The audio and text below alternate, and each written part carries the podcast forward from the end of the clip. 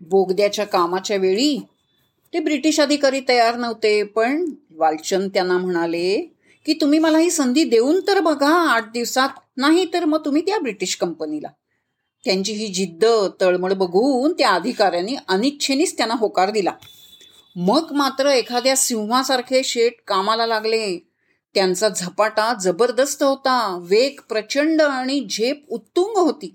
सगळ्याच्या सगळ्यात आधी त्यांनी काय केलं? तर अशी अवघड आणि गुंतागुंतीचं कामं करू करणारा कोणी तज्ज्ञ अनुभवी आणि असा अभियंता मिळतो का ते पाहिलं? शोध घेतला. घालीची नजर आणि अत्यंत धारदार तीव्र स्मरणशक्ती असणाऱ्या शेटजींना आठवलं की ब्रिटिश अधिकाऱ्यांसमोर चर्चा करत असताना अधूनमधून त्यांच्या बोलण्यात रॉयल सोसायटी ऑफ इंजिनियर्सच्या अहवालाचा वारंवार उल्लेख येत होता. बस. चाणाक्ष वालचंदांना एवढा धागा पुरला. ती सोसायटी त्यांनी प्रचंड धडपड करून त्यांनी त्या सोसायटीचा पत्ता मिळवला. लंडनमधली ती सोसायटी मध्यंतरी तिचा एक अहवाल प्रसिद्ध झाला होता. त्या अहवालामध्ये एक तज्ज्ञ इंजिनियरने त्या बोगद्यातील खोदकाम किंवा अवघड बोगद्यातील बोन खोदकाम या विषयावर एक माहितीपूर्ण निबंध लिहिला होता. त्याचं नाव जो पोलॉक शेटजीनी त्याच्याशी संपर्क साधायचा आटोनात प्रयत्न केला. शेवटी त्याला असं समजलं की तो इंजिनियर आफ्रिकन खंडामध्ये नोकरी करतोय. शेटजीनी त्याचा पत्ता मिळवला. त्याला अर्जंट तार केली. आपल्या कन्स्ट्रक्शन कंपनीमध्ये त्यांनी नोकरीसाठी यावं यासाठी घसघशीत वेतन त्याला देऊ केलं.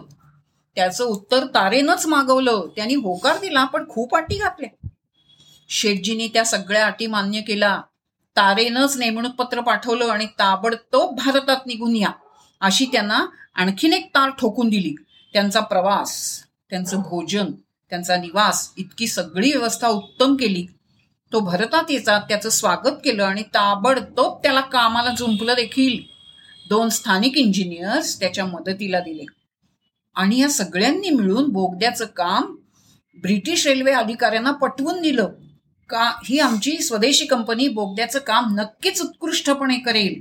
वालचंदांचा हा झपाटा उरक ही गती पाहून त्यांना बोगद्याचं कॉन्ट्रॅक्ट देण्याशिवाय पर्याय उरला नाही.